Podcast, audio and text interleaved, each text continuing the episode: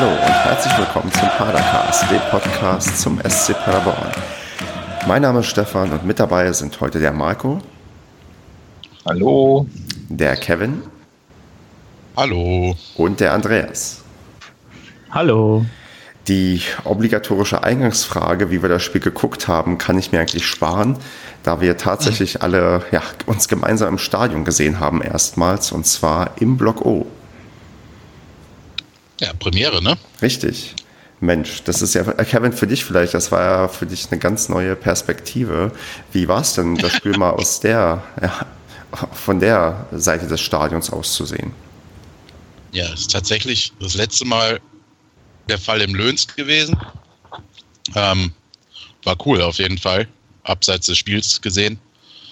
Erstmal, dass wir uns getroffen haben und dann aus der Perspektive das Ganze zu sehen. Ne? Und die Fans nochmal direkt damit zu bekommen.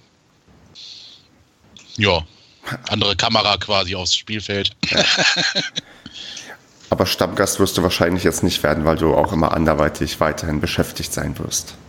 Ja, aber wenn ich die Möglichkeit habe, werde ich das durchaus jetzt wieder öfter machen. Das ist doch cool. Dann lasst uns mal zum unerfreulichen Teil kommen, zu dem Spiel. Ähm, wir starten vielleicht gleich mal mit, ja, wie immer mit der Aufstellung, Marco. Was meinst du denn, als du die Aufstellung gesehen hast? Wir haben ja, glaube ich, wenn ich das richtig in Erinnerung habe, nur Dedic und Piusek quasi dann im Sturm gehabt, statt sonst Van der Bietzen, mm, der sich kurzfristig vorher verletzt hat. Wie, ja, wie hast du das denn so am Anfang erstmal wahrgenommen oder interpretiert, ähm, dass wir mit so einer Aufstellung an den Start gehen? Also ich fand es eigentlich recht positiv, weil der Piosek ja dann im Mittelfeld auch ein bisschen mehr Ruhe reinbringt. Äh, besser als zwei Spitzen. Über Dedic war ich halt äh, äh, wie alle anderen im Stadion, glaube ich, etwas überrascht. Vor allen Dingen, weil der Van der Bietzen ja gar nicht im Kader war. Das hat sich ja dann geklärt. Ähm, ich fand die erstmal sehr positiv, die Grundaufstellung, und war mit der Bank auch zufrieden, auch wenn der Dino immer noch nicht da drauf saß. Ähm, Dino, das, Dino. Das passte schon. Also ich war eigentlich guten Modus zum Anpfiff. Aber weiß ich, bezüglich der Bank, Andreas, ähm, warst du mit der Bank auch zufrieden oder haben wir da vielleicht schon so ein Thema, auf was wir nachher noch intensiv eingehen müssen, dass wir ja sehr wenig Wechsel haben für gewisse Spielsituationen? Ja, also ich fand die Bank, weiß nicht, da Thunderbeats ja irgendwie kurzfristig verletzt war, was ich auch heute erst gelesen habe. Ähm, ja, Dedic im Sturm, ja, klar, warum nicht? Dafür ist er da. Manek dann noch auf der Bank. Dobros war wohl angeblich auch noch nicht fit. Dino halt nicht dabei. Hm. War halt, auf der Bank war dann auch nicht so viel, was man dann äh, sinnvoll tauschen konnte. Okay. Und ja, dann, dann ging es auch irgendwie los. Also mit der ersten Halbzeit. Wie hast du das Spiel dann gesehen? So zumindest die ersten 45 Minuten. Ja, die ersten 45 Minuten sahen ja wieder gut aus, ne? Ähm, das Spiel recht gut im Griff gehabt, auch schön nach vorne gespielt, wobei halt, finde ich, die ganz klaren Torchancen fehlten. Also es waren ein paar gute Sachen dabei, absolut. Aber das waren jetzt keine so, wo man sagen könnte, das waren so richtige hundertprozentige. Hm. Da finde ich, fehlt es dann so ein bisschen dran und das war dann schon wieder so, ja, weißt du, dieses mit Vollpower immer nach vorne, ne, Vollgas nach vorne, aber wenn du dann das Tor vorne nicht machst, ähm, und bei Rostock, da habe ich ja in dem äh, Podcast, wo der Marco mit bei war, habe ich ja gehört, die freuen sich eigentlich, wenn die das Spiel nicht machen müssen. So, und die haben dann schön abgewartet, standen defensiv richtig stark, fand ich. Ähm, haben dann schön die 45 Minuten durchgehalten, abgewartet, ja, und dann in der zweiten Halbzeit haben, sie, haben die dann losgelegt. Ja, ich fand es tatsächlich auch sehr erstaunlich, wie, ja, wie, wie konsequent wir quasi angerannt sind und immer wieder unsere Chancen irgendwie nach vorne gesucht haben. Aber so der letzte Pass irgendwie, dass man da irgendwie dann eine hochkarätige Torchance daraus entsteht, der kam irgendwie einfach nie. Also irgendwie ist da nie was zustande gekommen. Ja. Also, ich weiß nicht, Kevin, kannst du dem noch was hinzufügen? Fällt dir noch irgendwas sehr, sehr positiv in der ersten Halbzeit auf? Ja, in der ersten Halbzeit fand ich positiv, das hat Andreas aber, glaube ich, schon angedeutet gerade, dass die Abwehr deutlich stabiler stand als die Wochen mhm. zuvor. Ähm, Marco und ich waren uns auf der Tribüne eigentlich einig, dass Strodig sein bestes Spiel bis dato gemacht hat. Yep, definitiv. Zumindest halt bis zum Gegentor, wo dann aber alle kollektiv in Tiefschlaf verfallen sind. Ähm, wobei ich in diesem Fall, glaube ich, so keine Situation mich zumindest bewusst erinnern kann, ähm, wo Tucker irgendwie gepatzt hat. Also mhm. der hat eigentlich endlich so ein ähm, besseres Spiel erwischt. Nur leider ist es dann, hat es dann trotzdem wieder nicht gereicht. Hm. Ja, ich weiß nicht. Es hat irgendwie das gewisse Etwas gefehlt. Natürlich das Tor, ganz klar, das ist ja ein abgedroschener Satz, das hat gefehlt. Und in der zweiten Halbzeit hat man vor dem 1-0 schon gemerkt, so ab der 55. Minute circa, dass Rostock so ein bisschen das Heft in die Hand genommen hat. Und als dieses, ja, dieses mehr als unglückliche 0-1 dann fiel, hat man danach halt kaum noch so ein Aufbäumen hm. verspürt. Also höchstens noch diese, ich glaube, die Chance von Dedic war danach, ne, wo er alleine ja. auf den Torwart äh, läuft und das Ding daneben setzt. Aber ansonsten war da nicht mehr viel zu sehen. Und ja gut, mit 0-2 war das Ding dann gelaufen. Ne? Ja, das ist sowieso. Sehr schade. Genau, also das ist sowieso ganz komisch, dass die Halbzeitpause, da ist so ein ja, gewisser Bruch passiert. Also ich finde, ich habe mir auf meinem Zettel hier einige Notizen zur Halbzeitpause gemacht, weil es ja so, mhm. so einige Sachen gab, die mir auffielen. Erstens wurde unser Halbzeitlied nicht gespielt. Ich weiß nicht, ob das vielleicht sich einfach negativ auswirkt, wenn wir unseren Kultklassiker da nicht auspacken. Zweitens. Ein absoluter Skandal, muss ich mal dazu sagen. Ja, weil also. Das war aber auch nicht das erste Mal, ne? Also ja. das war schon öfters, dass das nicht mehr gespielt wurde. Ich glaube die ganze Saison schon nicht. Doch. Doch, ich, ich habe hab in der Halbzeit noch mitgesungen. ich habe das sogar mal im Live-Ticker erwähnt. So, jetzt kommt das Halbzeitlied. Ähm, und, genau. Ja. Also bei Kiel, also auf, bei Kiel war es auf alle Fälle, da hatten auch die Kieler mich im Nachhinein noch, noch darauf angesprochen, wie toll sie das Lied fanden. Stark, dass das wirklich jemand toll findet. Also ich finde es halt glaub, kultig, weil es halt war, eigentlich es ironisch, war Ironie, okay. glaube ich, was ähm, da aus, von den Kielern ähm, herrührte, aber es ähm, ist schon zumindest ein auffälliges Lied. Eine zweite Sache, die aber auch auffiel, war, dass da für das wir halt keine Musik gespielt haben, haben halt die Rostocker die ganze Zeit noch ähm, durchsupportet, obwohl keine Mannschaft mehr da war. Also die Fans haben auch in der Halbzeitpause alles gegeben. Ja. Und Party. Äh, ja, das, wobei der Spieler ja gar nicht so viel Anlass dafür gegeben hat. Und die dritte Sache, die dann in der Halbzeit passiert ist oder direkt ähm, nach dem Ende der Halbzeitpause, ähm, Jonas Bram musste eingewechselt werden, weil Lukas Kruse ja verletzungsbedingt raus musste. Ähm, ja, Du hast es ja schon angedeutet, er sah ein bisschen unglücklich ja beim 0 zu 1 aus. Die Frage ist, ob allgemein so ein Torwartwechsel, wir haben ja unsere Erfahrungen schon gemacht diese Saison, dass wir gerne nach irgendeinem Wechsel plötzlich die Mannschaft komplett anders spielt. Und ähm, so war es ja auch. Man ist ja aus der zweiten Halbzeit nicht so rausgekommen ist, wie man äh, ja, sich in die erste Halbzeit, nach der ersten Halbzeit verabschiedet hat. Mhm. Weiß ich nicht, ob das eine Rolle spielt, aber es war dann naja, es wurde halt, ja, wie du schon gesagt hast, nicht gut und das 0 zu 1, so traurig das halt auch irgendwie ist für so einen jungen Torwart, das muss er sich halt ankreiden lassen, weil er den Ball dem Rostocker direkt vor die Füße ja, hinfaustet.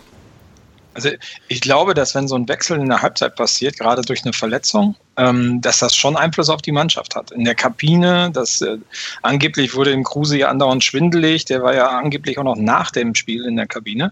Hm. Ja, also das muss ja, muss ja schon ein bisschen heftiger gewesen sein. Ich kann mir schon vorstellen, dass das auch so ein bisschen auf die Mannschaft abfährt und abfärbt und das äh, Verunsicherung bringt. Bin ich definitiv bei dir. Vor allem, wenn dann ein 19-jähriger, richtig junger Torwart ohne jegliche Erfahrung ins Spiel kommt und der wiederum jetzt auch noch diesen Druck auf seinen Schultern lassen hat. Ich meine, man muss ja bei diesem Ganzen immer nicht nur sehen, dass sie den Ball halten, sondern die müssen halt auch als Torwart das Spiel von hinten so ein bisschen lenken oder die Abwehr stellen. Ne? Hm. Und ja, auffällig war halt bei jedem Gegentor, dass die, Mannschaft, dass die Abwehr komplett wieder nicht bei den Torschützen stand. Ähm, mal abgesehen davon halt, dass Brammen beim 0-1 den Ball halt, ja, eigentlich muss der Torwart den Ball nach außen wegfausten und der faustet ihn halt in die Mitte, wobei der Ball halt wahrscheinlich unglücklich von der Faust abgesprungen ist. Ja, klar. Ähm, und direkt auf die Füße, aber halt wieder eines komplett blank stehenden Angreifers oder Rostocker Spielers. Und ja, das bei, bei den späteren Toren war es halt ähnlich. Ne? Also beim 0-2 stehen, glaube ich, Sebastian und Zulinski neben dem Torschützen und der geht als einziger zum Kopfball hoch. Und beim 0 3 weiß ich es gar nicht mehr. Da faustet sich Bram den Ball dann, glaube ich, selber ins Tor. Wobei der natürlich aus kurzer Distanz war oder so, ne? Aber ich ich, ich glaube, er, er, ist halt ein bisschen weit rausgelaufen und ähm, also irgendwie nichts halbes, nichts Ganzes und dann musste, glaube ich, der ja. Rostocker nur irgendwie den Rückraum, den freien Spieler irgendwie anspielen und der hat ihn dann irgendwie ins Tor geschossen. Kann ja, auch genau. sein, ja. Ja, ja. Er kam nicht raus. Stimmt, richtig. So beim 2-0 war Bram noch dran und hat den dann sozusagen noch ins Tor gefaustet. Genau, das war's. Ja. Das sah ein bisschen ähm, blöd aus, aber es war nicht seine Schuld, weil er so nahe Distanz da hast du einfach den Reflex an dem guten Tag und am schlechten Tag, ja, da, ja. da fällst du halt mit dem Ball ins Tor, aber das ist halt ihm dann nicht anzukreiden. Er hat ja dann auch zwei starke Paraden gezeigt, ne, zwischen dem 0-1 und dem 0-2. Ja. ja, stimmt. Ähm, ja. Aber ja, Punkt war ja, ob das die Mannschaft beeinflussen kann, so ein Wechsel. Und da bin ich bei Marco definitiv. Also es ist einfach so. Lukas Kruse mit Erfahrung von Schlag mich tot 15 Jahren als Profi ja. gegenüber einem 19-Jährigen, der quasi, ich weiß nicht, wie viele Spielminuten schon in einem Profispiel hatte. Wenn ich überhaupt gar keine. Ja, siehst du. Ja, der tat mir auch ein bisschen leid nach dem Spiel, ne? Ja, definitiv. Ich dem 1-0 ist ja Wutschi auch direkt zu ihm hingelaufen dem 1-0 und hat ihn getröstet. Ähm, war auch eine starke Aktion, fand ich, von Vucinovic. Ja. Ja, du wolltest was sagen, Stefan. Genau, ich meine, auch, auch René Müller hat sich ja in der Pressekonferenz danach noch schützend vor ihm gestellt, was auch, glaube ich, genau richtig war, weil da kannst du, kannst du schlecht sagen, hier, das war deine Schuld, das macht ja so ein, so ein Jungspieler irgendwie noch fertiger und ähm, du musst ja irgendwie schon, der wird der wird schon wissen, dass er da so, so gewisse Anteile hat halt irgendwie an dem Tor und da musst du nicht nochmal irgendwie draufhauen und sagen, hier, das war, das war gar nichts, sondern da muss man halt hoffen, dass er, ja, dass beim nächsten Mal, dass das besser wird und dass er das einigermaßen wegsteckt, weil ich, ich, ich, ich weiß halt nicht, wie, wie das so ist, wenn man als 19-Jähriger plötzlich so eine Verantwortung hat und komplett versagt. Das ist, ähm, ich musste zum Glück niemals durch so eine Situation durch, aber da, na, da, da bestenfalls oder wahrscheinlich wird er einfach daraus lernen und dann werden dann gewisse Sachen halt nicht mehr so passieren und ja, ist halt so passiert und ja, was, was bleibt denn da anderes übrig, als das einfach so zu akzeptieren? Aber genau. nichtsdestotrotz muss man ganz ehrlich sagen, muss man sich nicht so aufgeben zwischendurch. Ne? Also ja. Genau, wobei das, das ist schon die gesamte Mannschaft kommt, dass man gefühlt, was man so öfters hat, nach einem 0-1 lässt man sich irgendwie hängen. Darauf willst du doch jetzt vielleicht hinaus. Ja, genau, richtig. Ja. Also nach dem 0-1, also schon vorher hat man ja gesehen, dass, dass Rostock da das Heft in der Hand genommen hat. Das hat ja auch ähm, ja, Kevin gesagt. Ähm, aber ich hatte das Gefühl, nach dem, nach dem 0-1 dann haben sie sich wirklich komplett aufgegeben. Also dann lief hier auch gar nichts mehr. Also da kann man ja kaum noch über die Mittellinie. Da gab es noch diese eine Situation von Dedic, wo er dann das Ding alleine vom Torwart rechts daneben sammelt. Und das war's. Das war wirklich die einzige Chance im ganzen Spiel noch. Also in der zweiten Halbzeit. Das, mal, das ist doch eine Parallele zu Regensburg. Da hatte auch Michel sofort die Chance, zum 1 zu 1 auszugleichen, frei vom Torwart. Mhm. Hat das nicht gemacht und danach ging es halt bergab. Ja, und gegen Chemnitz ist es direkt gelungen, ne, nach, nach dem Wiederanpfiff. Stimmt. Und da lief das Spiel dann komplett anders. Da haben sie es gedreht. Also, ist halt irgendwie so eine Mannschaft mit zwei Gesichtern. Das ist ganz komisch. Und deswegen kann ich der Mannschaft halt auch nicht unterstellen, dass sie keinen Bock hat oder dass sie nicht zusammenpasst, weil sie hat ja auch Spiele dabei, wo es halt exzellent läuft oder jetzt halt offensiv exzellent läuft oder lief. Und dann hat sie jetzt wieder wie die letzten beiden Spiele, da gefällt das 0-1 und die Köpfe gehen runter. Und dann gelingt das, äh, gelingt der Ausgleich nicht innerhalb der ersten zehn Minuten und dann war es das. Ja. So, Wo, wobei man hat ja auch gefühlt, stand man ständig im Abseits. Ich weiß gar nicht, wie viele Abseitspfiffe das gegen uns gab. Aber man hat ja irgendwie noch probiert, anscheinend offensiv was zu machen, aber ehe es das gefährlich wurde, wurde es halt abgepfiffen. Ja, in der ersten Halbzeit auch schon, da habe ich, glaube ich, zu Marco was gesagt. Ich habe selten so viele Abseitspfiffe äh, gesehen. Ja. Also irgendwie ich, ich glaube, mich zu erinnern, dass es sieben, acht waren, die ich alleine so im Kopf mitgezählt habe. Es können aber noch deutlich mehr gewesen sein. Also die Rostocker standen, die konnten das. Die haben die Abseitsfalle echt beherrscht. Das war eine gute Ab Abwehr. In Summe, also gut eingespielt, gutes Stellungsspiel. Ja. Das war schon, aber ich meine, das war ja keine Überraschung. Das hat man in den Spielen davor ja auch schon gesehen, dass die ähm, defensiv sehr stark aufgestellt sind. Ja. Tja, und dann, weiß ich nicht, zu den Wechseln. Wir haben in der, ja, in der 46. halt notgedrungen, verletzungsbedingt den Torwart auswechseln müssen, aber dann kam erst in der 77. Manek und in der 85. Vucinovic. Warum? Ist das ein Zeichen dafür, dass unsere Bank, ja, weiß ich nicht, so schwach besetzt ist, dass wir keine Möglichkeiten haben, nach einem 0-1 einzuwechseln? Was, was, weiß nicht, Andreas, was können wir denn da machen? Es fehlte bei diesem Spiel halt klar eine sinnvolle Alternative auf der Bank, weil halt nach vorne, klar, du konntest den Manek da reinschmeißen, aber ähm, wie wir ja schon so analysiert haben, Rostock hatte eine richtig starke Abwehr. Da kannst du so einen jungen Manek da einfach nicht reinwerfen, der, der bringt es da einfach nicht, meines Erachtens.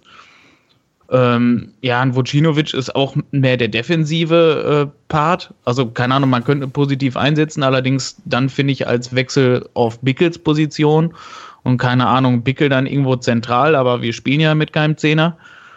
Und ähm, ja, sonst war halt keiner da, ne? Dann, Alles andere wäre halt nur defensiv gewesen, was wir auf der Bank hatten. Aber dann ist das doch so. Wir haben doch irgendwie auf der Bank gefühlt einfach zu wenig Alternativen gehabt, um irgendwie offensiv was zu machen. Ja gut, man könnte jetzt, hätte jetzt den, den Bertels nach vorne schicken können und äh, ja. den Herzebruch, das glaube ich, auf seiner Seite reinbringen können. Also, das hatte Kevin, glaube ich, auch gesagt im Spiel. Also man hätte schon umspielen, umstellen können ne? und dann offensiver nochmal spielen können. Ja, aber diese, diese Abwehrkette dann auseinanderreißen, finde ich dann auch blöd, die halt zumindest großteils wirklich gut funktioniert hat an dem Tag, dass man die wieder dann auseinanderreißt und dann da vielleicht so einen ähm, Herzenbruch reinbringt, mit dem es dann vielleicht auch wieder nicht harmoniert und wo sie dann irgendwie vielleicht auch wieder die Lücken finden und durchlaufen können, dass es dann halt noch heftiger wird. Also. Mh. Hm. Ja, aber ganz ehrlich, äh, irgendwann, also mehr als 0-3 ist ja schwierig in so einem Spiel zu verlieren. Also klar, ob es dann 0, kann 0-4 dann mal rumkommen, aber ähm, mir hat da einfach die taktische Umstellung, also es wurde halt nicht auf absolute Attacke umgestellt, meiner Meinung nach. So, du, ja. du hast ja manchmal ja. Spiele, wo das inzwischen in ist, bei Teams wie, was weiß ich, Leverkusen. Ich weiß, das sind andere Dimensionen, aber einfach nur vom, von der Position her, die schmeißen dann halt drei, vier Offensivspieler aufs Feld und da geht dann alles nach vorne und hinten löst sich das auf. Das ist dann Vogelwild, aber wenn du Glück hast, äh, machst du dann halt ein, zwei Tore und dann bist du wieder dran. Ne? Beziehungsweise in dem Fall hättest du ein, zwei Tore gemacht, der ist ja sogar in Führung gegangen. Ja. ja. Und Bertels ist halt meiner Meinung nach eher so, sowieso weiter vorne besser, weil er, weiß ich nicht, defensiv finde ich ihn nicht so stark wie zum Beispiel auf der linken Außenbahn vorne. Und Vucinovic würde ich genauso nicht hinten einsetzen. Man hätte halt ein bisschen rumschieben müssen. Und da kannst du natürlich recht haben, Andreas. Dann kann das Team total verunsichert sein. Andererseits muss so eine Mannschaft das halt auch irgendwie hinkriegen, dass zwei, drei Spieler ihre Position tauschen. ja, das, das, das ist eine Trainingssache. Ja, das auf jeden Fall. Natürlich. Und natürlich eine Flexibilität bei den Spielern ja. im Kopf. Ne? Das ja, klar. Der, du musst dich halt dann klar, du, ja, das sowieso, ja, natürlich, aber ich meine jetzt, ich meine jetzt auf dem Feld dann in der praktischen Umsetzung müssen es halt die Spieler im Kopf klar kriegen, ne? Ähm, ja, aber, aber, Müller ist ja auch nicht bekannt dafür, dass er äh, taktisch der innovativste ist und äh, probierfreudigste. Ja, ich weiß halt nicht, ob er Angst hat, ne? Genau vor diesem Punkt, den Andreas gerade gesagt hatte, so, es steht 0-1, riskierst du jetzt schon alles? Oder läufst Gefahr dann halt ganz schnell 0-2 zu kassieren. Und dann meckern halt auch alle rum. Aber ja. Mein, ja, meiner Meinung nach sagt sich so leicht als Außenstehender. Ne? Hm. Ich würde drauf, ich würde drauf einen drauf geben und es einfach versuchen. Weil Manek hatte übrigens ja auch noch eine Chance, ist mir aufgefallen, ne? Eingefallen, gerade als Andreas über ihn sprach. Ja. Meine von der linken Seite, der dann irgendwie am rechten Pfosten vorbeisegelte. Mhm. So. Ja, aber im Endeffekt haben die, es fehlt einfach ein Dino Medjedovic oder halt der Typspieler hat auf der Bank gefehlt. Wenn ja. er sich halt nicht so unter Beweis stellt oder nicht so klarkommt in Paderborn, dann fehlt da halt der adäquate Ersatz, der seine ja. Rolle spielt, Bälle verteilt. Nico Dobros wäre zum Beispiel auch eine Alternative, aber ich weiß nicht, wie weit er jetzt ist nach, nach seiner Verletzung. Aber da hast du recht, der, der Spielertyp fehlt einfach. Ja. Unabhängig von der Position, fehlt da nicht auch irgendein Spielertyp, der da die Mannschaft immer zusammenhält und weiter nach vorne treibt? Mhm. Also, ja. Das, das ist mir auch wiederholt jetzt aufgefallen, dass wirklich einer fehlt, der wirklich auf dem Platz steht, das Selbstvertrauen hat, körperlich nach vorne geht, auch zeigt so, hör mal Leute, jetzt geht's noch weiter nach vorne und die Leute auch äh, mal auch mit Worten da auch mal anpusht und antreibt, auch mal zu denen hingeht und so, Alter, jetzt hier, mach das mal vernünftig, komm, wir gehen jetzt nochmal nach vorne. So wie, damals ein, so wie damals ein Heuer Fernandes, den wir dann im Tor hatten, der war ja genau so ein Spieler, der hat ja wirklich immer ähm, sehr, sehr, er weiß nicht, extrovertiert, ähm, fortwährend probiert, die Leute zu motivieren und zu sagen, hier macht und weiter und ähm, auch rumgeschrien als viele andere irgendwie. Ja, ja, oder so ein Hühnemeier halt auch, ne? Ja. ja. Das ist ja, das so ist durchaus so. Ähm, der Typ, ich finde halt mit Robin Krause sitzt so ein Typ auf der Bank. Hm. Der zeichnet sich nicht nur dadurch aus, dass er gelbe Karten sammelt, sondern der ist halt, was ich von ihm bisher gesehen habe, so ein Typ, der auf dem Platz auch mal laut wird gegenüber hm. den eigenen Mitspielern. Nicht nur gegenüber dem Schiri oder den Gegnern, sondern auch gegenüber den eigenen Spielern.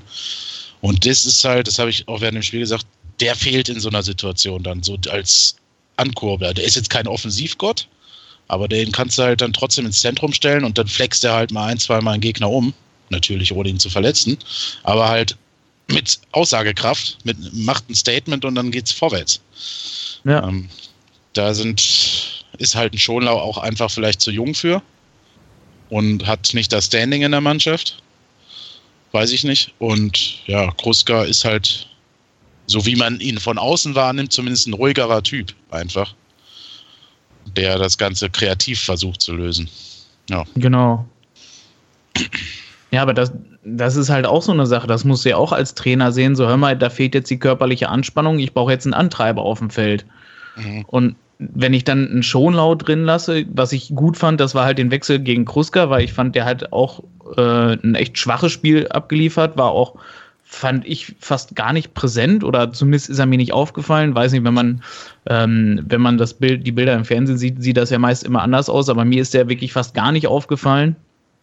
Und aber auch genau wie ein Schonlau zum Beispiel, der macht zwischendurch seine guten Aktionen, aber das ist, weiß ich nicht, wenn du 1-0 hinten liegst, dann, dann, dann brauchst du einen, der, der nach vorne pusht. Das ist, wie der Kevin das gerade gesagt hat, da brauchst du einen, der auf dem Platz dann auch mal eine klare Kante zeigt. Und Ne, so ein Bertels, der wird komischerweise immer weniger, habe ich das Gefühl, beziehungsweise übertreibt es, wenn dann auch mal ganz gerne. Und äh, ja, das, das braucht man. Aber ich glaube, das liegt auch wieder an den, an den, an den Vorstellungen von René Müller. Also die taktische Ausrichtung, alles spielerisch lösen. Ich glaube, da passt ein Schonlau wieder besser ins System als ein Krause. Ich glaube, Krause ist auch schon eher jemand, der hinlangt und so und der vielleicht pff, technischen Vergleich zu Schonlau eher auf Nummer zwei ist. Und ich glaube, dass das auch der Grund ist, warum der Schonlau immer da äh, bevorzugt wird. Mhm. Ja, klingt das durchaus plausibel, aber ja, ich, weiß es nicht, aber würdest du ihn dann nicht zumindest, wenn, wenn du schon wieder zurückliegst und merkst, die Mannschaft hat keinen Impulsgeber mehr so gerade, weil alle den Sand irgendwie im Kopf äh, den Kopf in den Sand stecken, den Sand den Kopf, ja. ja vielleicht stimmt ähm, das auch, ja. Vielleicht stimmt das auch, ja. ähm, würdest du dann nicht so einen Typen reinbringen, zumindest? Ja, ich sage ja gar nicht, dass er von Beginn an spielen muss, wobei ich da schon ein Vertreter von wäre, weil er in der dritten Liga halt auch mal kloppen muss. Aber. Nee, klar, ich bin da voll bei dir, aber ich glaube einfach, dass das System Müller funktioniert nicht. Also mhm, ich komme immer mehr okay. zu der Einsicht, dass dass der Müller da irgendwie was im Kopf hat, was einfach in der Mannschaft und in der Liga so nicht funktionieren kann. Zu sehr auf Hurra-Fußball, ne? oder was? Ja. ja, das ist ja, das sieht ja auch immer gut aus und das ist ja immer schön Kurzpass und ich meine, auch der Strohdiek, der hat ja ein paar Eröffnungen gespielt in der ersten Halbzeit, das war so, ich meine, der Vergleich hinkt jetzt zwar ein bisschen, das war so Boateng-mäßig, ne? so einmal über den ganzen Platz rüber, mhm. in den Außen rein und die kamen auch an, das war super, aber ich mhm. weiß nicht, ob das in der dritten Liga so richtig ist. Ja, das ist halt, es ist tatsächlich so, dass wir gegen Mannschaften verlieren, die das überhaupt nicht machen. Ne? Also Hansa hat das, ich weiß nicht, die haben eigentlich ganz rustikal gespielt und abgewartet und im richtigen Moment den tiefen Pass gespielt. Ne? Ja, genau. Und Regensburg war jetzt auch nicht, ja gut, wobei. Die, die waren auch technisch recht rustikal gespielt, oder? Also das war auch so Reserve. Ja, die haben auch nicht zugelangt, ja. ja. Mhm. Und mir ist in, gegen Holstein ist mir schon aufgefallen, wenn das, wenn das, wenn das körperlich starke Mannschaften sind, mhm. hat Paderborn echt ein Problem. Wenn da so ein paar Brechmänner sind, äh, dann ja. ist das, ist, egal ob das Sturm ist oder Verteidigung ist, dann haben wir da Probleme mit.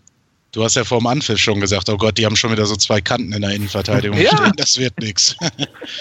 Ja, da kommen wir irgendwie nicht mit klar. Also weiß nicht, ob, das, ob ich mir das einbilde, aber. Ja, hin, ja. hinzu kam vielleicht ja. auch noch, dass unser X-Faktor einen schlechten Tag erwischt hat und dann am Ende noch gelb-rot gesehen hat. Mhm.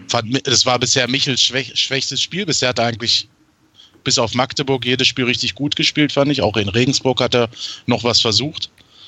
Ähm, jetzt war das so, also er war jetzt nicht grottenschlecht oder so, aber er hat halt diesmal keine Akzente setzen können. Genau, und bezeichnet, ja. dass er am Ende quasi die gelb-rote Karte bekommt und noch komplett überflüssig ja, fürs nächste Spiel ja. gesperrt ist. Kom komplett frustriert, ne? Das hast ja. du richtig gemerkt.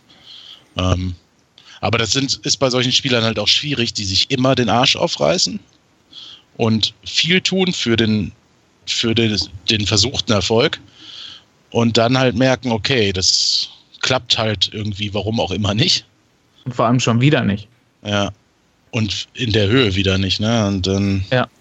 Hast du auch einen Schiedsrichter, der zumindest in der ersten Halbzeit recht fragwürdig von seinem Stil her war. Wo ich Michel, naja, ich habe Michel halt da öfter gesehen, wie der sich aufgeregt hat, wie er mit ihm schon da hin und her diskutiert hat. Und normalerweise ist ja Thomas Bertels so ein Kandidat, der dann irgendwann, wo man sich denkt, jetzt wechselt den mal besser aus. Ja, Michel ist drauf geblieben und dann aber es ist natürlich auch dämlich, ne? Also da den Ball wegzuwerfen vor dem Schiedsrichter. Ja, ja vor allem beim Stand von 3-0, ne? Ähm, ja. Auch unnötig. Ja. Tja, jetzt haben wir, ich weiß nicht, wir haben jetzt zehn Spieltage hinter uns, ähm, eine Länderspielpause vor uns, 20 Gegentore kassiert und 12 Punkte auf dem Konto. Jetzt fangen natürlich Leute an zu sagen, ist das nicht der ideale Zeitpunkt, um den Trainer zu wechseln? Ähm, normalerweise sollte man, glaube ich, niemals also immer hoffen, dass es keinen idealen Zeitpunkt gibt, um den Trainer zu wechseln, weil der Trainer einfach gut ist. Aber es kling, klang ja schon ein bisschen an. Ist Müller der richtige oder sind seine Vorstellungen, die er gerade hat, sind das die richtigen für diese Saison und für diese Liga? Wer traut sich dazu was zu sagen? Also ich finde, ich finde, man muss ihn ganz klar in Frage stellen, aber halt sachlich, nicht sagen einfach mhm. nur Müller raus, ähm, sondern man muss jetzt ganz klar fachlich ähm, die ersten zehn Spieltage analysieren, weil nach zehn Spieltagen ist bei jeder Mannschaft vorbei, auch mit Einspielerei. Ähm, weil auch das mit dem Team muss ich finden und sowas ist nach zehn Spieltagen absolut zu Ende. Das haben alle hinter sich. Und nach zehn Spieltagen plus äh, DFB-Pokal plus ähm, hier Dingens Westfalen-Pokal sind zwölf Spiele und wir haben so viele Gegentreffer gekriegt wie kein, andre, wie kein, andre, äh, kein anderes Team. Also wir sind mit 20 Gegentreffern gleich mit Mainz 2 und Bremen 2. Das sollte definitiv zu denken geben. Und da man beide, die beiden letzten Spiele kein einziges Tor geschossen hat, aber sechs kassiert hat, ähm, muss man da ganz klar nachdenken, ob der einen Plan B hat und ob man jetzt nicht radikal was ändern muss. Weil es geht leider halt ganz klar halt nicht auf, was er vorhat. Im Moment. Ich, wie gesagt, ich weiß nicht, ob's, woran es liegt, ob es wirklich irgendwie Spieler sind, die nicht genug motiviert sind, ob es die falsche taktische Einstellung ist, wie der Marco das gesagt hat. Ähm, dass dieses Klein-Klein und dieses, ja, die, die, dieses Technische, was er vorhat, dass es mit der dritten Liga, beziehungsweise halt auch mit den Spielern, die wir haben, halt einfach nicht funktioniert. Oder ähm, ob es halt einfach zu wenig ist, was wir an Spielermaterial haben oder halt an Trainermaterial. Das müssen halt andere analysieren, die halt wirklich äh, drinstecken und die sich halt nur mal auch die Trainings angucken und halt auch die Trainingseindrücke bewerten können. Ja, ich habe da immer zwei Sachen im Kopf. Einmal die Sache, okay, nach zehn Spieltagen schlecht dastehen. Das hatten wir schon mal, und zwar unter Breitenreiter. Also es ist nicht so, dass das jetzt der Untergang ist. Genauso wie irgendwie der Karlsruher SC, als die vor ein paar Jahren aus der dritten Liga aufgestiegen sind, da hatten die nach zehn Spieltagen sogar noch einen Punkt weniger als wir. Und die zweite Sache, die ich im Kopf habe, wo ich mir eigentlich richtig wünsche, dass Müller eigentlich der Richtige ist und auch bleibt, ähm, mit dem Trainer hätten wir mal eine Chance, jemanden zu haben, der den Verein nicht bei erster Gelegenheit verlässt, weil er irgendwie doch einigermaßen, einigermaßen hier verwurzelt ist. Und stell dir mal vor, wir würden mit Paderborn auf Platz 3 abschließen und in der Relegation scheitern. Da würde der, sind die meisten Trainer sofort weg, weil die sehen, ach, der kann hier gute Arbeit leisten, den, ähm, den ziehen wir uns einfach mal ähm, zu, in unsere Mannschaft hier in die zweite Liga als Trainer. So ein René Müller würde aber vielleicht, wenn wir gut abschließen, sagen, okay, jetzt haben wir in der ersten Saison um den Aufstieg mitgespielt, in der zweiten Saison möchte er aber jetzt aufsteigen, weil das ist halt irgendwie so, ja auf gewisse Art und Weise sein Verein, mit dem er sich dann auch mehr identifiziert als viele andere und ähm, hat vielleicht dann so eine Art, ja, eine Mission, die er vielleicht für sich sieht. Ich kann jetzt nicht in seinen Kopf hineingucken, ob der so denkt oder ob ähm, er auch vielleicht andere Karrierepläne hat. Aber ah, das sind so ein bisschen meine Hoffnungen, dass ähm, aus irgendwelchen Gründen, ja, dass jetzt diese große Siegesserie losgeht, die auch, weiß nicht, bei uns schon mal passiert ist, ähm, 2013, 14 oder die halt ähm, bei, beim KSC mal passiert ist und dass ein Müller halt auch nicht die erstbeste Gelegenheit ähm, nutzt, um den Verein zu verlassen. Ja. Weil, also Kevin hatte das ja auch gesagt, ähm, ist halt auch fraglich, ich meine, die Erfahrungswerte von Müller sind halt schon sehr beschränkt, ne? Als Trainer jetzt. Also ich weiß nicht. Also es, ich meine, wie oft ist der schon aufgestiegen? Weiß nicht, Kevin, was, was, ja. was, was, was, meinst du denn? Können wir, können wir noch ähm, ein paar Spieltage abwarten oder müssen wir jetzt bis zur Winterpause mindestens abwarten oder müssen wir jetzt, also ich, ich frage mich auch, wer den, den Mut hat im Verein zu sagen, wir, wir schmeißen jetzt Müller raus, weil das ist nicht so, dass der SC Paderborn die letzten Jahre da sehr, sehr schnell war. Also so wie bei Kiel, dass man nach ein paar Spielen schon sagt, wir wechseln den Trainer. Das ist ja, war ja in Paderborn noch nie so. Das war ja selbst in dieser Zweitligasaison, wo man nach 13, 14 Spielen noch keinen Sieg hatte, hatte man, ähm, kann man langsam vielleicht mal auf die Idee, den Trainer in Frage zu stellen. Aber man lässt sich ja hier doch sehr, sehr gerne Zeit. Ja. Also ist ja bekannt, dass ich ein Müller-Befürworter äh, bin. Und ich halt glaube, dass er hm, auf mittelfristige Sicht ähm, Erfolg haben würde, wenn das sich halt implantiert in den äh, Verein einimpft. Ne? Aber klar, ich kann die Kritiker verstehen. Die wollen jetzt halt Erfolg haben und das Riesenproblem, ich wiederhole es zum hundertsten Mal wahrscheinlich, ist halt einfach die Vorgeschichte des SC Paderborn. Und wenn man sich sieht, dass man halt jetzt in den letzten, ich glaube, es war 62 Spiele, schlag mich nicht tot, wenn es eins verkehrt ist oder 61 waren und irgendwie 35 Niederlagen. Das sind über 50 Prozent der Spiele hast du verloren in den letzten, äh, in diesen 62 Spielen. Und deswegen ist das halt irgendwie alles auch sehr vergiftet. Ja. Und ich weiß halt nicht, wie man das rausbekommt. Klar, durch eine Siegesserie. Andererseits, wenn das nicht geht, muss man halt mal irgendwie andere Wege gehen. Und das ist heute zwar so eine Modeerscheinung, aber vielleicht muss man tatsächlich da mental auch mal was machen.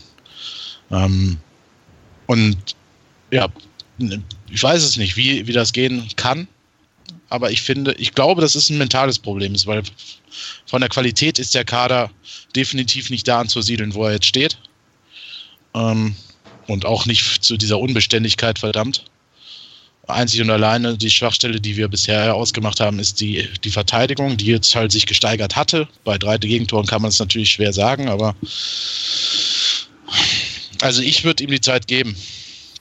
Aber wie ist denn das? Kann also, aber natürlich wie, falsch liegen. Wie realistisch ist das denn, dass äh, man mal, ähm, wo du gerade mentales Training meinst, ähm, irgendwie auch einen Psychologen vielleicht mit dabei hast? Ähm, wie, ach, weiß ich nicht, wie, wie aufgeschlossen ist man denn da überhaupt in der dritten Liga? Weil so ein Psychologe kostet ja auch Geld und gerade wenn du dir, ja. wenn du dir, ähm, wenn du irgendwie Coaching für eine ähm, ja, Fußballmannschaft machen möchtest, das werden wahrscheinlich nicht so viele beherrschen. Die kosten wahrscheinlich auch richtig gut Geld. Also das mhm. ist halt so auch wieder am Ende wieder so eine Kostenfrage. Kannst du dir sowas überhaupt leisten? Und je nachdem, wer ja. dann die Entscheidung trifft, der sagt, ach Quatsch, daran glaube ich nicht. Die sollen einfach spielen. Also das, das, ich finde den Ansatz eigentlich recht vernünftig, was du da vorschlägst, aber ja, ob, ist die Frage, ob der Verein mal A auf solche Ideen kommt und B, ob man dann auch das Geld dafür hat und bereit ist, das da in die Hand zu nehmen, weil da, am Ende hast du vielleicht die Wahl, komm, wir holen uns noch einen Spieler oder komm, wir holen uns hier ähm, psychologische Unterstützung. Ja, Moment mal, wir, also ich kann mich zufällig daran erinnern, dass es da eine Pressemitteilung vom SCP gibt, dass äh, man ja stolz ist auf seinen äh, Sportpsychologen, der jetzt irgendwie auch zertifiziert ist und mhm. meiner Meinung nach gibt es sowas im äh, Nachwuchsleistungszentrum. Stimmt, ja, gibt es. Im gesamten Nach Arbeitsbereich in Kooperation, ich gucke hier gerade mal, ähm, zusammen mit der Universität Paderborn. Also mhm. Ja, nur wird der von den Profis genutzt, ne, ist die Frage. Ja, gut, das stimmt. Das ja, gut, aber da, da, sollte man ja drankommen, wenn man den da hat. Im selben ja, Gebäude, da, dann sollte ja. man wo auch äh, den ansprechen können für die Profis. Also, das ja, aber da hat ja Stefan wiederum recht, ist eine Mannschaft für sowas offen, ne? Oder sagen die, oh, leck mir am Arsch, so ein Schwachsinn, ich bin doch kein Psycho, da mache ich nicht mit. Ähm, also, weiß ich nicht, so traue ich, das traue ich dem Müller aber zumindest schon mal zu, dass er sowas offen gegenübersteht, weil er weiß ja genau, dass das ein mentales Problem ist, was, was im Moment im Umkreis des ganzen SCP-Nummer ist. Halt, was ja, sich halt auch auf die Mannschaft niederschlägt und was halt auch von Fans, Verantwortlichen und Sponsoren halt rüberkommt. Müller auf jeden Fall, der hat ihn ja da ähm, reingeholt ins Nachwuchszentrum, ne? Ja, ähm, also von daher und vor allem er, er ist ja der, der das letzte Wort immer darüber hat, ob sowas gemacht wird oder nicht. Ja, ich weiß es halt nicht. Vielleicht liegt es ja auch gar nicht daran, vielleicht ist es dann doch was anderes, aber ich bin halt echt der Meinung, auch mit diesen Gründen, die Stefan gebracht hat, von der Nachhaltigkeit her wäre das ideal, wenn, wenn man an Müller festhält. Und klar, es ist eine Wunschvorstellung, dass das Konzept dann im, am Ende aufgeht. Wenn es natürlich ist, natürlich nicht sachdienlich, wenn es dann gegen den Abstieg nachher komplett läuft, aber ich finde halt, wenn man auf die Tabelle guckt, du, du gewinnst zwei Spiele und bist wieder oben dran, du verlierst zwei Spiele, bist wieder unten. Also das, das ist, ist in der dritten Liga, darf man halt auch selten davon ausgehen, es gibt es ganz selten, dass eine Mannschaft komplett durchmarschiert. Das hatte, äh, glaube ich, Bielefeld in der Drittligasaison, als sie aufgestiegen sind. Aber ansonsten, so oft hast du das nicht und, und schon gar nicht mehrere Mannschaften, also meistens dann eine vielleicht. Genauso wie Aber jetzt die, Duisburg die, das andeutet, dass die ähm, recht souverän vorne wegspielen können in der Tabelle. Ja, ja aber die hatten auch jetzt zwei, drei Spiele, wo ja. ich schon wieder bei Twitter und so gelesen habe, oh, oh jetzt geht's wieder runter, bla bla. Da waren sie auch schon wieder am Nölen. So, ne? Das ist Du musst mal gucken, wir haben fünf Punkte auf dem zweiten Tabellenplatz Rückstand und ja, auf, Platz 16 gerade in der Blitztabelle, weil parallel ja. zur Aufnahme spielen gerade Erfurt und Mainz 2 gegeneinander, aber wir sind, ähm, das, das ist absurd. Ja, Stell dir mal vor, wir hätten die letzten zwei Spiele gewonnen, so wie wir es alle prognostiziert haben im Paracast, dann wären wir jetzt ähm, auf dem zweiten Tabellenplatz. Also das ist. Ja, ja. und dann wird keiner was sagen mehr. Ja. Nein, da, dann wären wir alle wieder voll dabei. Und deswegen äh, ist die Diskussion zwar berechtigt und sie muss geführt werden, weil du halt faktisch auf Platz 16 stehst. Es sei denn, Erfurt verliert heute noch irgendwie, was weiß ich, äh, drei, vier, ja. ähm, dann stehst du auf Platz 15, äh, sei, sei geschenkt. Ähm, aber du musst halt trotzdem so dieses Ganze im Blick halten, äh, behalten. Und ich glaube, da man jetzt bisher noch nichts vom Verein gehört hat, nun gut, jetzt ist Feiertag und so, dass das jetzt auch nicht mehr geschehen wird, dass man sich vom Trainer trennt. Ja, also da, da bisher jetzt, wir haben jetzt Weil, ungefähr knapp 3 Uhr sonntags. Ja, du hättest ja, wenn du jetzt das am Dienstag machst, hast du ja die, hast ja die halbe englische Woche schon hergegeben. Ja. Also wenn, dann hätte ich eher erwartet, dass René Müller von sich aus dann sagt nach dem Spiel, ähm, Leute, ich glaube, das hat keinen Sinn.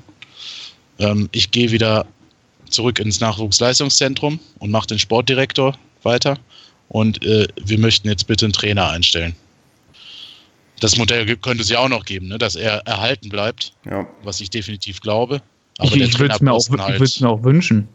Also das wäre dann das Modell, was momentan zum Beispiel in Leipzig geschehen war, dass Rangnick vom Traineramt zurückgetreten ist und den Sportdirektor quasi weitermacht und einen Trainer eingestellt hat. Ne? Oder René würde halt komplett ins, äh, in den Jugendbereich zurückgehen. Egal was passiert, es muss aber was passieren. Also entweder äh, an der Trainerfront, also, weil wenn du jetzt nochmal zwei Spiele verlierst, dann ist der mhm. Abstand irgendwann mal sechs, sieben, acht, neun, zehn Punkte nach oben und das holst du nicht mehr auf. Also dann, mein Anspruch ist nach wie vor noch, dass wir oben mitspielen. Also ich ja. muss gar nicht jetzt aufsteigen, aber oben, ich möchte oben bitte mitspielen und nicht irgendwie auf Platz 16 rumdümpeln oder im Mittelfeld. Das sehe ich mit der Mannschaft nicht. Ja. Bin ich voll bei dir. Möchte ich auch. Ähm, gar keine Frage es muss auch der Anspruch sein, da oben mitzuspielen. Ist, ist einfach so. Also mit dem Kader kannst du nicht gegen den Abstieg spielen in der dritten Liga. Ja.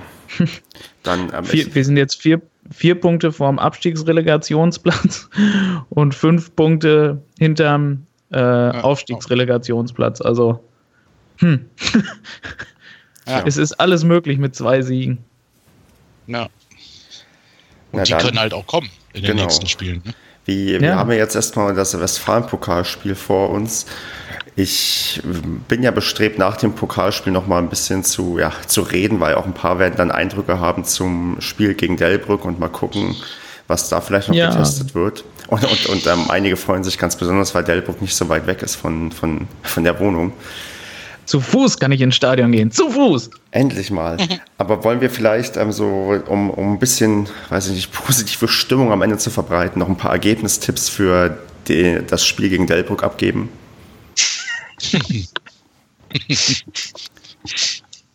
Was lacht ihr alle so schäbig?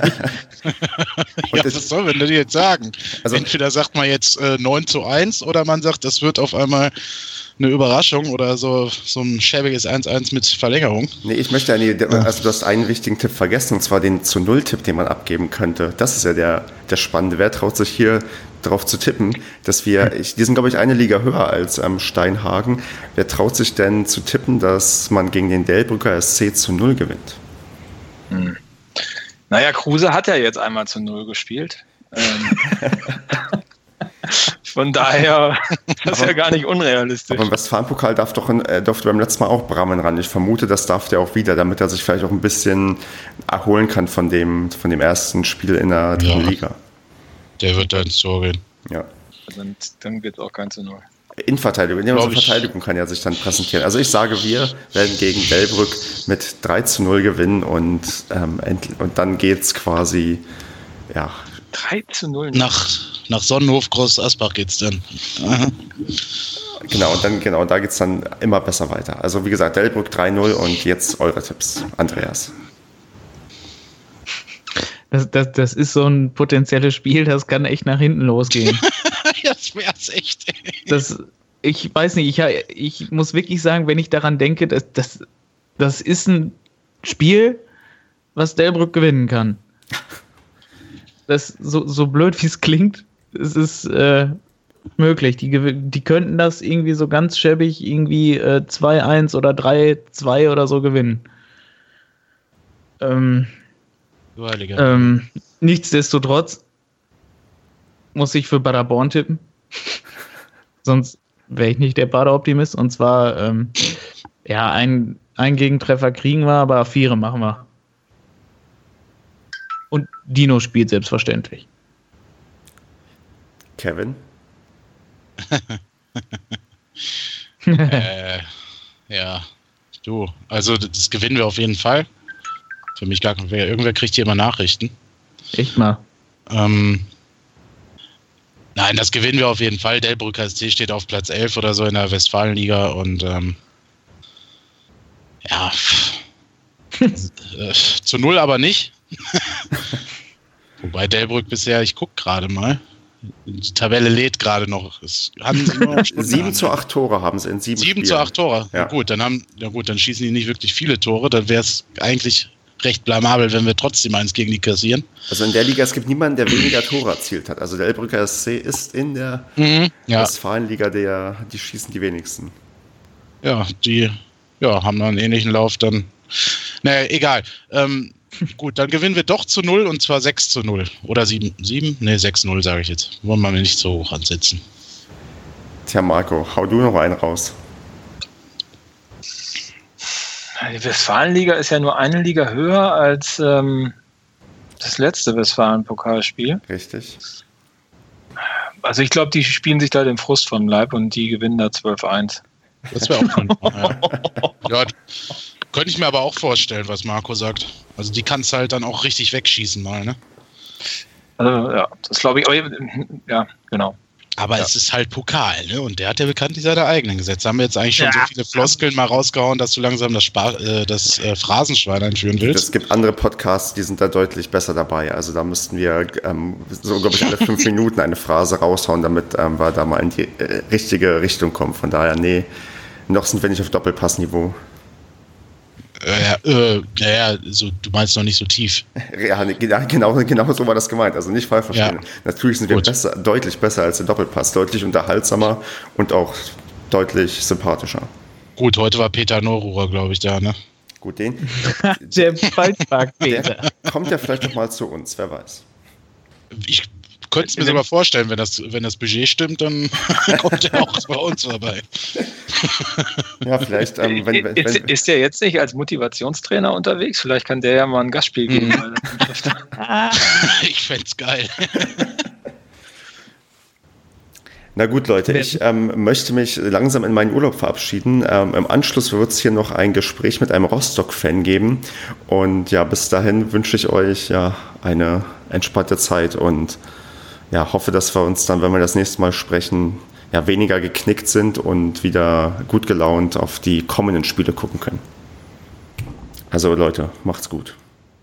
Ja, viel Glück, ne? Und viel äh, Spaß im Urlaub. Danke. Genau, schönen Urlaub. Tschüssi. Ciao, ciao. Hallo Tobi. Moin Stefan. Hi, na, ich freue mich sehr, dich hier begrüßen zu können, denn du bist ja Hansa Rostock-Fan. Und ja, bevor ich aber noch mehr probiere, jetzt über dich zu erzählen, erzähl doch vielleicht mal selbst was über dich. Also, wer bist du, was machst du und weiß nicht, wie lange gehörst du denn schon zu Hansa Rostock dazu? Oh, da sind aber viele Fragen. Lass mich kurz überlegen. Also, ich bin erstmal Tobi, klar, das ist, der Name ist ganz einfach. Ich komme gebürtig aus Rostock wohne jetzt äh, zwischen Bremen und Hamburg. Deswegen hatte ich es jetzt Freitag auch nicht ganz so weit nach, äh, nach Paderborn.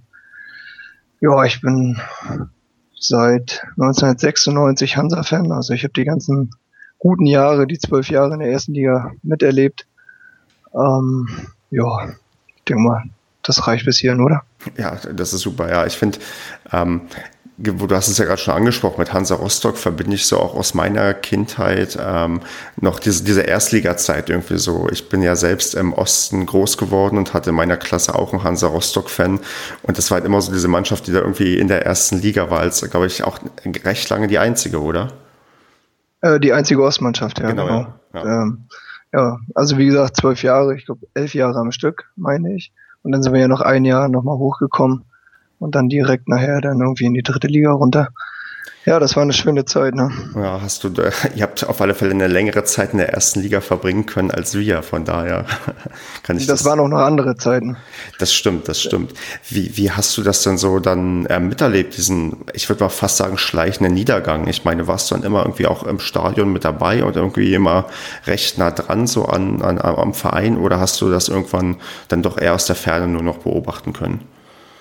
Also doch, ich war schon, also ich habe das alles miterlebt. Ich habe die, die, die Abstiege alles live miterlebt. Also ich glaube, es gibt auch gar keinen anderen Hansa-Fan, der das, also, also ich glaube, wir sind alle, wir sind ja alle positiv bekloppt und da gibt's auch kein Zurück dann. Wenn wir dann absteigen, dann gehen wir mit runter. Und äh, das sieht man ja an den Zuschauerzahlen jetzt auch. Also wenn da 15.000 bis 20.000 im Stadion sind, ähm, das hat er ja nicht nachgelassen. Ne? Aber das war halt, ich denke, da könnt ihr ja genauso mitreden. Das war halt alles schon ziemlich bitter die letzten Jahre. Ja, das stimmt, da hast du recht. Kommen wir mal zum aktuell, also den aktuellen Geschehnissen. Anhand, anhand deiner Stimme muss ich, glaube ich, nicht fragen, wie du das Spiel zwischen, zwischen Paderborn und Rostock gesehen hast. Aber ja, du warst offensichtlich in Paderborn, oder? Ich, ich war in Paderborn, ja, offensichtlich. Mensch, wie war denn... Ich, hm? Ich habe ja da im, ähm, wie hieß der, der bei uns im Podcast mitgesprochen hat? Marco. Ich habe jetzt gerade den, Marco, genau. Ich habe ihm ja versprochen, dass wir uns hören werden im Stadion ja, ich, ich hoffe, ich konnte mein Versprechen einhalten. Ja, also zur, zur Stimmung kann ich ja gleich so vorweg spoilern. Ihr wart dann, wie zu erwarten, sehr, sehr laut und das war wieder so ein klassisches ähm, Heimspiel, was man eigentlich eher als Auswärtsspiel bezeichnen muss, weil halt ja, Rostock doch deutlich stimmgewaltiger ist. Wie hast du denn so, weiß nicht, generell vielleicht ein bisschen das, das Stadion in Paderborn wahrgenommen und die Stimmung? Ich weiß nicht, warst du das erste Mal bei uns? Also ich war jetzt das zweite Mal dort. Okay. Äh, das erste Mal, das war 2011 muss das gewesen sein, mhm. ähm, 11, 12 in diesem Jahr. Da haben wir noch zweite Liga gespielt und äh, haben 2-0 bei euch verloren. Stimmt, genau. Genau, da, ähm, ja, da, da, also gestern war auf jeden Fall besser. Also nicht nur, weil wir, ja klar, auch weil wir gewonnen haben, logisch, ähm, ist die Stimmung natürlich noch eine andere, aber beim ersten Mal, hm, da war bei uns auch nicht so die Stimmung so gut. Genau, ihr habt, seid ja mit einer ganz langen, also mit einer ganz schlechten Hinrunde irgendwie zu uns gekommen und habt dann auch noch ein weiteres Mal verloren. Ähm, das ganz war, genau. Das waren, glaube ich, andere Vorzeichen als jetzt. Jetzt, wenn man jetzt sieht, dass, glaube ich, eher die Stimmung in Paderborn deutlich gedrückter als in Rostock. Ja, gut, wenn man Freitag noch von Stimmung sprechen konnte. Also ich, ich will das jetzt nicht, nicht mies machen, aber ich habe eigentlich von, von den Heimfans nicht viel wahrnehmen können. Hm. Nee, also ich finde das mal interessant, mal zu hören, wie man das aus der anderen Perspektive sieht, weil man kennt das ja selbst, wenn man äh, in so einem Fanblog drin ist. Man hört sich selbst eigentlich recht laut. Man merkt also schon, wenn man sich also es ist selten, dass man so komplett vom Gästeblock überschrien wird, dass man wirklich ähm, quasi sagen muss, ja, wir sind gar nicht zu hören. So, wenn je näher man dran ist, desto lauter ist es natürlich auch. Aber für dich kam quasi sehr, sehr wenig rüber wahrscheinlich. Also es gab einmal, gab es in der Drangphase in der ersten Halbzeit. Hm. Ähm, das war so zum Ende hin oder Mitte zum Ende hin. Okay. Ähm, da habe ich euch tatsächlich mal wahrgenommen, weil aber auch die, die Gegengeraden, äh, die, nee, die Haupttribünen da mitgemacht haben. Ne? Richtig, also, genau. Äh, ich weiß, das Lied weiß ich jetzt nicht mehr, aber da war es mal dann einmal so, dass man sagen konnte, okay, die sind ja doch da. Hm. Ähm, ja, aber sonst war tatsächlich, also es war auch wirklich nicht zu hören. Ne? Also, hm. ja. Na gut, das ist auch nicht überraschend. Ich meine, wenn du auch siehst, wie wenig Zuschauer aktuell kommen, weil diese 6200 Zuschauer, die im Stadion waren, ein Großteil waren, also ein richtig großer Teil waren halt die Hansa-Fans. Ich weiß gar nicht, war, waren das jetzt so um die 1000 Leute, die da waren? Weißt du das? Also ich gehe davon aus. Ich hatte, wir haben ja von, von euch ähm, so, so ein Prospekt bekommen hier, das wird ja auch bei uns online verteilt von Hansa. Hm. Ähm, da konnte man sich ja das Stadion angucken, die Kapazitäten. Und wenn ich das richtig in Erinnerung habe, waren ja die drei Blöcke, die wir zur Verfügung hatten, waren ja 500, 560 und 600 Plätze. Hm, okay. Und, und die haben wir ja, zwei davon haben wir ja voll gemacht. Hm. Und den, den Stehplatz daneben, den haben sie ja geschlossen gehalten. Genau. Das verstehe ich gar nicht warum. Äh, war letztendlich gut so, so waren wir ein bisschen geballter. Ähm, aber der wäre ja normalerweise, wären da ja auch noch ein paar gewesen. Also ich gehe von 1000 aus, ja. Hm. Ungefähr. Genau, und, und was, wo wir dann bei dem Thema immer noch sind, was für mich ein bisschen beeindruckend war, ihr habt die ganze Halbzeitpause einfach weitergemacht. Ist das normal oder gab es da irgendwelche außergewöhnlichen Umstände, dass in der Halbzeitpause weiter geklatscht und ähm, supported wurde? Ähm, ja, also normal ist das nicht. ähm, also normalerweise sammeln wir dann auch unsere Kräfte für die zweite Halbzeit. Das hat sich irgendwie ganz komisch so ergeben einfach. Irgendwie die Leute haben, das Lied war ganz, ganz cool gerade. Ähm, das Spiel war ja gar nicht so doll, dass man jetzt eigentlich hätte so durchfeiern müssen. Mhm. Das hat sich einfach so ergeben. Und dann sagte der Supporter irgendwann unten, ey Leute, entweder ihr macht jetzt die Pause und wir geben zweite Halbzeit richtig Gas, ja, oder ihr seid jetzt der Meinung und wir, wir singen jetzt hier lustig weiter durch und von vier Leuten oder drei Leuten geht einer ein Bier holen jetzt. Äh, und dann will ich aber auch richtig was hören in der zweiten Halbzeit. Nicht, dass ihr nachher einschlaft. Ähm, ja, und dann haben alle applaudiert und dann ging das einfach weiter. Also so habe ich das jetzt auch noch nicht gesehen. Also klar, wir haben auch schon mal Halbzeit ein bisschen noch weiter gesungen, aber dass man komplett durchgesungen hat, ist, ist auch mir neu. Fand ich aber ganz witzig. Also ich fand es auch gut. Ich meine, das ist ja so Fußball, da passieren manche Sachen einfach so zufällig. Ich erinnere mich, als Paderborn zu Hause 0 zu 6 gegen Bayern verloren hat und man irgendwie eine Stunde ähm, nach dem Spiel immer noch weiter gefeiert und supportet hat. Das war auch eher so ein Zufallsprodukt, weil irgendwie man macht einfach weiter und man hört einfach nicht auf und dann, dann ist das halt so. Genau. Ja, und er trägt dann so die Stimmung. Das, das, das ist doch das, was den Fußball ausmacht. Das ist richtig, ja. Also von daher, ich bin ich bin da positiv beeindruckt von gewesen und dachte, Mensch, macht, macht ruhig weiter so. Ich meine, es hat ja vielleicht auch ein bisschen was gebracht. Ihr habt ja dann das Spiel auch ja in der zweiten Halbzeit ganz anders als in der ersten gestaltet.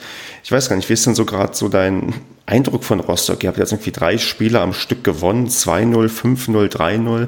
Was ist denn gerade los in Rostock? Also ist da, bricht da gerade so irgendwie eine Art Euphorie gerade bei euch aus oder, oder wie ist das, ist die Stimmung gerade unter den Fans und im Verein? Also klar, es gibt jetzt wieder welche, die sprechen schon wieder vom Aufstieg. Das wird aber von vielen anderen Fans dann auch immer gleich zurückgehalten und sagt, nee, komm, wir, wir haben damit genügend Erfahrung gesammelt jetzt, wie schnell sowas wieder geht, gerade in der dritten Liga. Ähm, also klar, Euphorie ist da, hm. äh, logisch bei, bei, bei äh, drei Siegen mit 10 zu 0 Toren, äh, selbstverständlich. Aber jeder weiß halt, wie schnell es geht und wir sind alle ganz gelassen. Ich glaube, das tut uns auch ganz gut.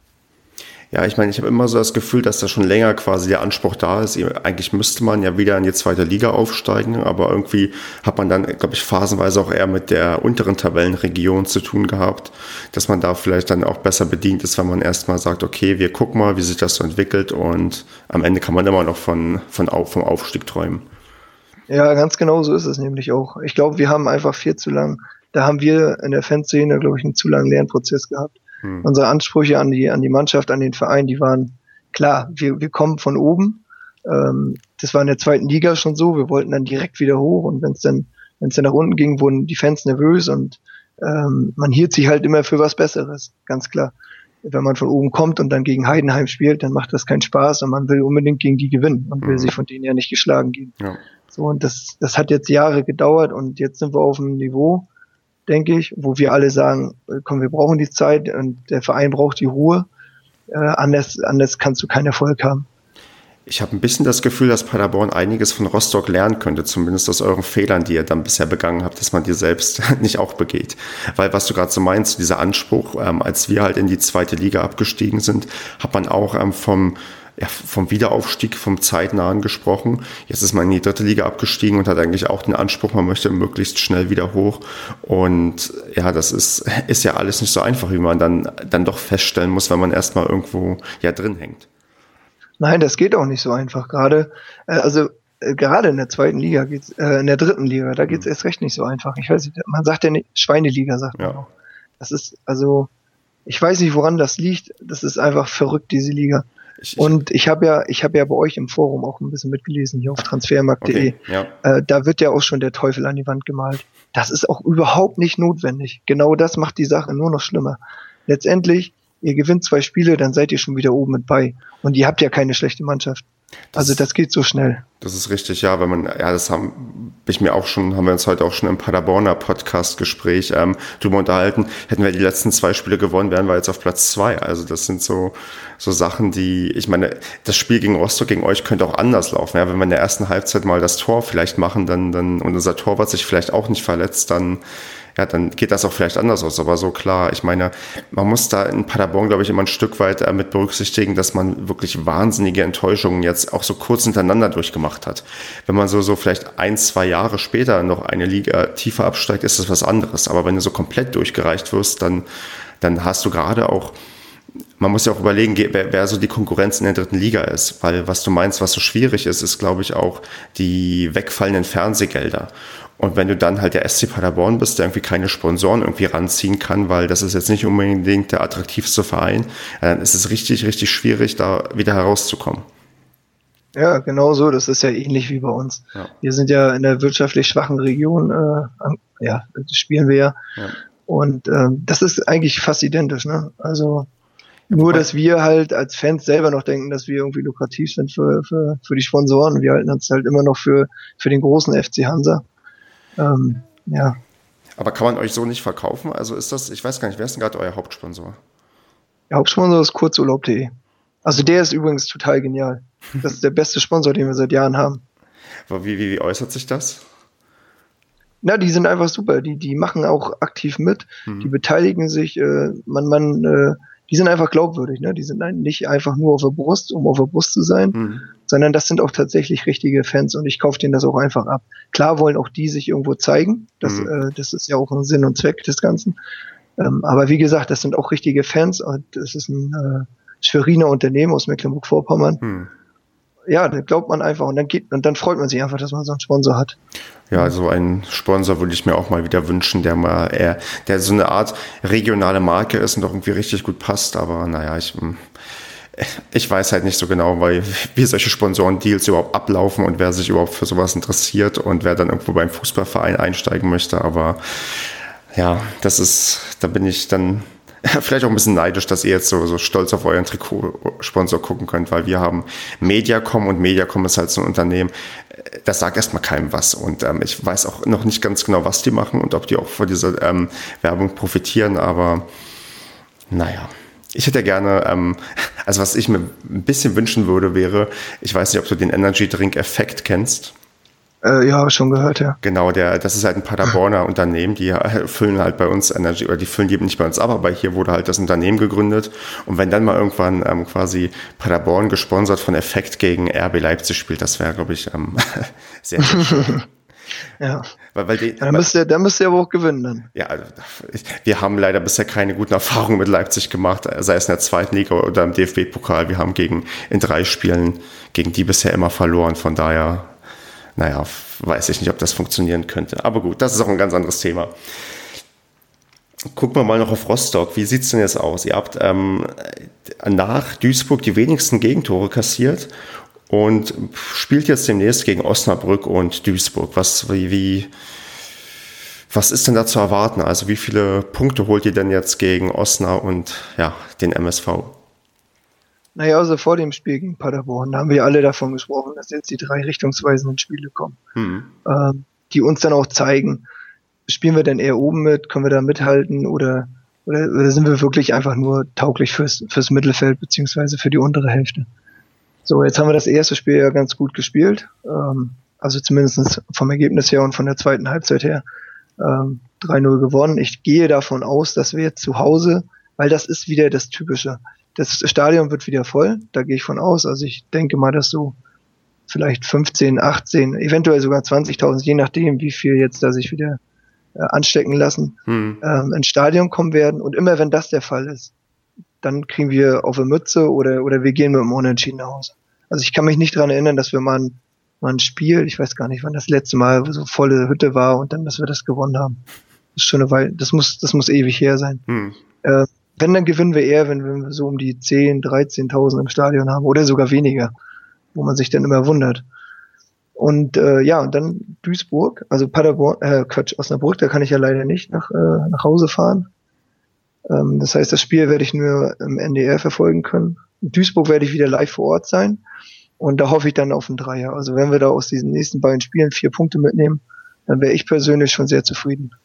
Ich glaube, das kann man dann auch. Ich meine, da ihr sowieso gerade so eine recht gute Serie hingelegt habt und dann so eine ja, große Punkteausbeute, wenn die da möglich ist, dann ja, ist das, glaube ich, tatsächlich gut möglich, dass ihr euch da oben auch herankämpfen könnt. Ich habe, glaube ich, sogar vor der Saison in einem, in einem, anderen Paderborner Forum gelesen, wo irgendwer Rostock mit als Aufstiegsfavoriten auf dem Zettel hatte. Also, ei, ei, ei. ja, ja, tatsächlich. Der, der hat das darauf bezogen, ihr habt die letzte Rückrunde so gut gespielt. Ihr habt irgendwie in der Rückrunde. Vierter war. Genau, in der Rückrunde der letzten Saison war die irgendwie richtig gut und ähm, der Trainer ist höchstwahrscheinlich dann auch geblieben und die Mannschaft hat man vielleicht so einigermaßen zusammenhalten können. Das weiß ich jetzt leider nicht, ob das auch stimmt, aber das, das kann ja dann schnell dafür sorgen, dass man plötzlich dann in der nächsten Saison in so einen Positivlauf sehr schnell hineinkommt und dann ja, bist du halt oben dran. Das ist ja genau das, was bei uns die Erwartung geschürt hat. Wir haben wirklich komplett die Mannschaft halten können. Hm. Wir haben keinen Leistungsträger abgeben müssen, was in der dritten Liga ja äußerst äh, unwahrscheinlich ist. Ja. Im, Im, Normalfall hat man ja jedes Jahr 10 bis 15 neue Spieler auf dem Platz. Ähm, also das, äh, beziehungsweise im Team natürlich nicht auf dem Platz. Ähm, also das hat, das hat uns äh, wirklich motiviert für die Saison und dann ging es ja so, so ein bisschen tröge los und und dann waren ja wieder alle ganz enttäuscht und die ersten Miesepeter haben ja schon wieder vom Abstieg gesprochen und ne, also wie ich ja vorhin schon sagte, dann gewinnst du drei Spiele und dann bist du wieder oben bei, und dann kommen genau die gleichen Leute, die noch gemeckert haben, wieder sagen, ah, Aufstieg, Aufstieg. Ähm, ja, also ich, ich, wir haben schon ein richtig gutes Team. Wir haben uns jetzt mit dem Gebhardt ja noch einen, äh, sag mal, einen Spieler dazugeholt, der war ja sogar ablösefrei. Hm. Äh, der hat ja jetzt schon gezeigt, was er drauf hat. Also und äh, Ronny Gabuczewski haben wir auch noch auf, auf der Bank, also der ist momentan verletzt. Wenn der noch wiederkommt, also dann wird es selbst für manche Etablierte jetzt in der, in der ersten Elf eng. Ähm, also vom, vom Team her, vom Zusammenhalt, vom, vom, wie heißt das hier, vom Spirit her in der Mannschaft, äh, zumindest kann man das so von außen das ein bisschen einschätzen. Also ich glaube schon, dass was gehen würde. Hm. Aber, aber das ist die dritte Liga und hm, ja, es geht auch immer ganz schnell wieder nach hinten los. Ne? Wie du vorhin eben gerade gesagt hast. Theoretisch macht ihr so einen Ball rein in der ersten Halbzeit, den unser Torhüter da wieder Weltklasse gehalten hat. Also mhm. wenn wir den auch nicht hinten hätten, äh, dann gewinnt ihr eventuell sogar das Spiel. Ja. ja und so geht's auch in der, in der Tabelle, naja, hoch und runter. Gut, dann, dann nötige ich dir jetzt noch keinen Tipp ab für ähm, das äh, Saisonende. Also ich frage dich jetzt nicht, wo Hansa am Ende steht, sondern das hebe ich mir dann vielleicht für das Rückspiel auf, wenn, wenn Paderborn in Rostock gespielt hat. Sonst, ich weiß nicht, ähm, würde ich noch, ähm, ja, weiß nicht, empfehlen, dass man vielleicht mal in eurem Podcast Halbwissen in Weiß-Blau hineinhört. Wie oft warst du da jetzt schon mit dabei? Also ich habe jetzt auch erst einmal mitgesprochen. Ah, okay. Ah, das war jetzt direkt äh, vor eurem Spiel. Mhm. Genau. Weil ihr seid doch eine recht größere ähm, Gruppe, die vielleicht auch mal öf öfters mal wechselt, aber ihr habt euch über das Transfermarktforum gefunden, oder? Ganz genau, ganz genau. Und das jetzt auch vor kurzem erst. Wir hatten ja letzte Woche auch erst die vierte Folge. Da muss natürlich noch einiges erstmal ein bisschen zusammenwachsen. Das muss ich, das muss, wir müssen uns noch ein bisschen aufeinander einspielen. Wir kennen uns alle auch persönlich gar nicht. Hm. Das wollen wir jetzt demnächst ja dann auch mal ändern. Ähm, Genau, damit das alles auch ein bisschen flüssiger wird. Ja. Nee, ich finde das, ähm, ich finde das klasse, dass es lauter Podcasts auch gibt zu Vereinen jetzt in der dritten Liga. Ich meine, das ist, ist ja sowieso gerade so ein bisschen Trend, dass irgendwie viele machen so Podcasts gerade und ähm, das ist, ja, dass diese holprigen Anfangsschwierigkeiten, das, das kenne ich auch. Also ich hatte zum Anfang auch, ähm, naja, wenn man meine alten Folgen hört, dann fragt man sich auch, oh Gott, was, was hat er sich dabei nur gedacht? Also von daher, das ist, glaube ich, völlig normal, dass ich irgendwie viel noch einspielen muss und das ist auch jetzt, das ist jetzt die 47. Folge und selbst die bringt oft genug für mich so persönlich Anlass, wo ich denke, naja, das ist auch nicht so optimal und das könnte man verbessern und das, ja, gehört irgendwie halt dazu. Nee, Tobi, ich weiß nicht, willst du noch was loswerden? Ja, was will ich loswerden? Also ich wünsche euch natürlich erstmal für den, für den weiteren Saisonverlauf alles Gute. Ähm, ja, das sind, diese, wie diese, gesagt, das sind diese Pressekonferenz-Floskeln, die auch mal Trainer danach nach Niederlage dann nach Nein, ich, ich, ich meine das schon wirklich ernst. Also ähm, Paderborn ist ja nun kein Verein, den man jetzt irgendwie äh, nicht mögen müsste oder hassen müsste oder keine ja. Ahnung. Ähm, und äh, ich fand mich ja auch wirklich gut aufgehoben. Ne? Das ist ja auch keine, das ist ja auch nicht selbstverständlich, dass man auswärts fährt. Und also wir hatten ja wirklich einen schönen Aufenthalt bei euch. Also von daher alles gut, ne? Das war alles ganz entspannt. Das hat äh, wirklich Spaß gemacht. Klar, der Sieg natürlich, aber, aber auch so vom gesamten Umfeld. Euer Fanbeauftragten, den habe ich noch gesprochen, der war auch total freundlich. Und, mm, okay. Ähm, ja, also ich wünsche euch wirklich alles Gute. Ähm, natürlich dann nicht im Rückspiel gegen uns, das ist klar. ähm, ja, und ein Tipp an die Fans, ganz ruhig bleiben, auch nicht gleich den Kopf des Trainers fordern, das habe ich ja auch schon bei euch gelesen. Ja. Ähm, das ist, das wäre genau das, es ist nicht immer das Richtige. Das haben wir nur auch leidvoll erfahren müssen. Wie schnell das geht, dann ist der Trainer weg, dann kommt der Neue, der macht drei gute Spiele, dann ist er wieder schlecht und das bringt auch alles nichts. Am wichtigsten ist, also in dieser Liga Ruhe bewahren und ja, immer einen Blick nach vorne richten. Ich hoffe mal, dass wir irgendwann nochmal das erleben, dass Hansa Rostock und Paderborn gemeinsam in der Bundesliga spielen. Das wäre doch ein, das wäre doch eine schöne, weiß ich nicht, Story in 10, 20 Jahren und wir dann, dann nochmal gemeinsam, genau, dann ja. mal gemeinsam Podcast aufnehmen. Das wäre, das wäre super. Nee, gut, dann bedanke ich mich, Tobi, bei dir und ja, wünsche auch dann viel Erfolg, Spaß und eine entspannte Woche. Jo, danke, ne? Mach's ciao. gut, ciao.